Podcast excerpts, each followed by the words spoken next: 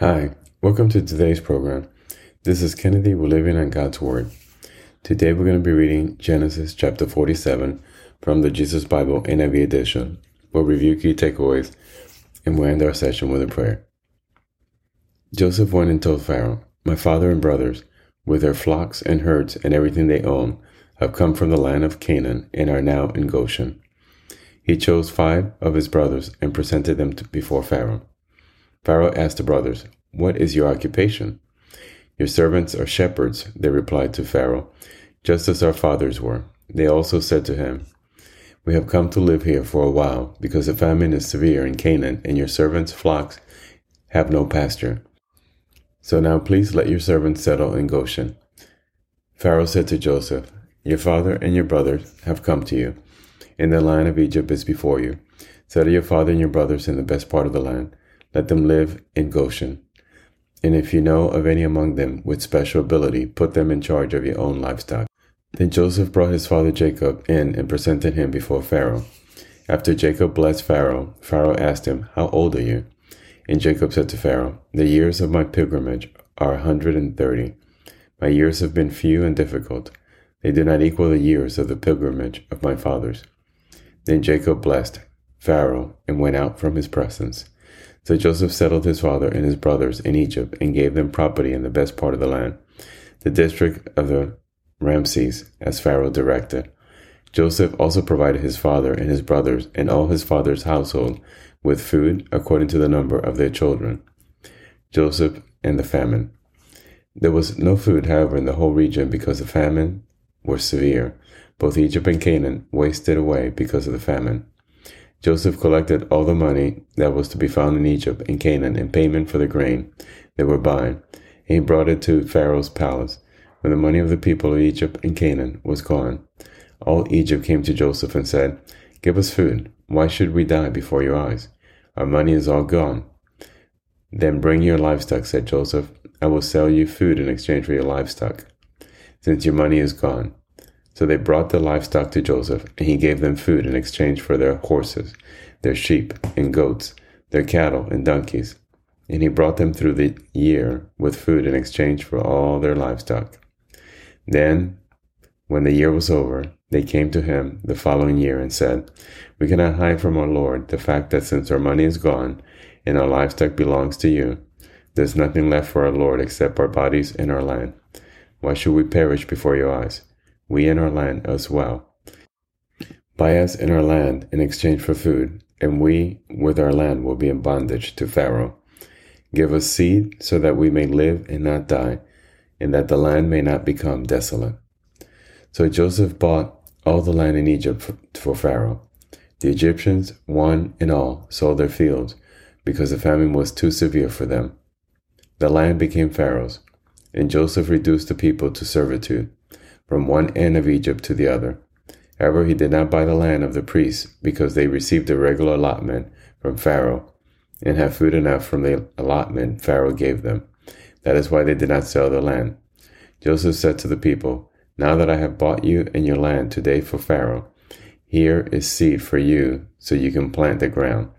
But when the crop comes in, give a fifth of it to Pharaoh. The other four fifths you may keep as seed for the field and as food for yourselves and your household and your children. You have saved our lives, they said. May we find favor in the eyes of our Lord. We will be in bondage to Pharaoh. So Joseph established it as a law concerning land in Egypt, still in force today, that a fifth of the produce belongs to Pharaoh. It was only the land of the priests that did not become Pharaoh's. Now the Israelites settled in Egypt in the region of Goshen. They acquired property there and were fruitful and increased greatly in number. Jacob lived in Egypt 17 years, and the years of his life were a 147. When the time drew near for Israel to die, he called for his son Joseph and said to him, If I have found favor in your eyes, put your hand under my thigh and promise that you will show me kindness and faithfulness. Do not bury me in Egypt, but when I rest with my fathers, carry me out of Egypt and bury me where they are buried. I will do as you say, he said. Swear to me, he said. And Joseph swore to him, and Israel worshipped as he leaned on top of his staff. This is the end of Genesis chapter 47. So, in the story of Joseph, now we see that he now has saved all of Egypt and all the folks that moved from Canaan, his family, and got them through the famine. In the process, they sold their livestock, the mon- they, their monies were transferred over to Joseph, and they themselves became slaves in all of Egypt except for the priest. But in exchange, they lived. And we see here how they flourished throughout the years.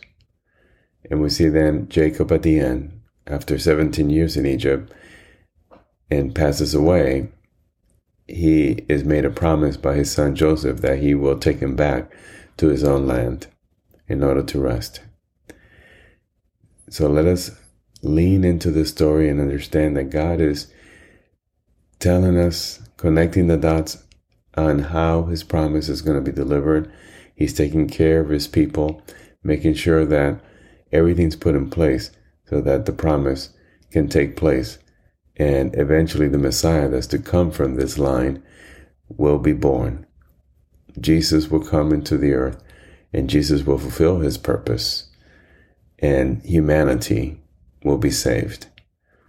And we will be given a direct path to our God. So let us pray.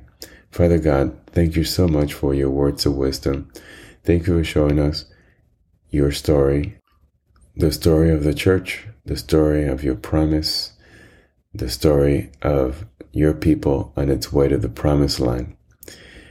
Lord, it's so important for us to understand where we come from, that we are your image bearer, that we were made in your image, that you have a purpose for our lives, Lord.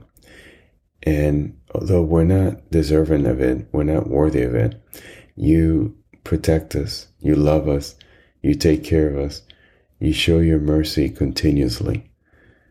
So, Father God, thank you so much for bringing us to you, for sending your only Son. We don't take this for granted, Father God. We ask that you continue to send the Holy Spirit to come into our hearts, to guide us through our life, so that we may understand that one day we're coming back to you, Lord, and so that we may see the purpose while we're here on this earth, the purpose that you have entrusted us with, for us to worship you and bring others into this church of yours so they also may worship you, so that we can save all of humanity one by one. At least point them to your path, Lord, so they have a choice. We ask this in your Son's name. Amen.